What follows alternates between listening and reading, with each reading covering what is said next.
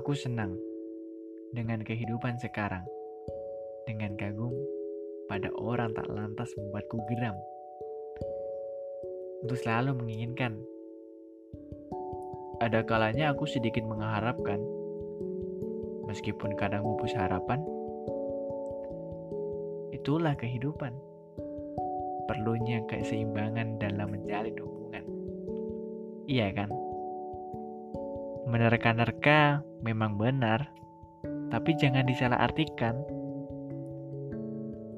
Jika lelah, tuangin aja dalam tulisan. Siapa tahu dapat nyampaikan. Meskipun hanya kemungkinan, tapi gak ada salahnya, bukan? Salah satu warna kehidupan yang sayang jika dilewatkan, dan butuh ekstra keras dalam bertahan. Munculnya kemungkinan-kemungkinan, cobalah membuat acuan untuk mendapatkan. Aku yakin suatu saat nanti akan datang kehadiran, memulai pengorbanan, diperbolehkan, walaupun kerap datangnya ancaman. Asalkan tidak berlebihan, maka aku berpesan, jangan salahkan pengorbanan jika memang benar sudah tidak mendapatkan.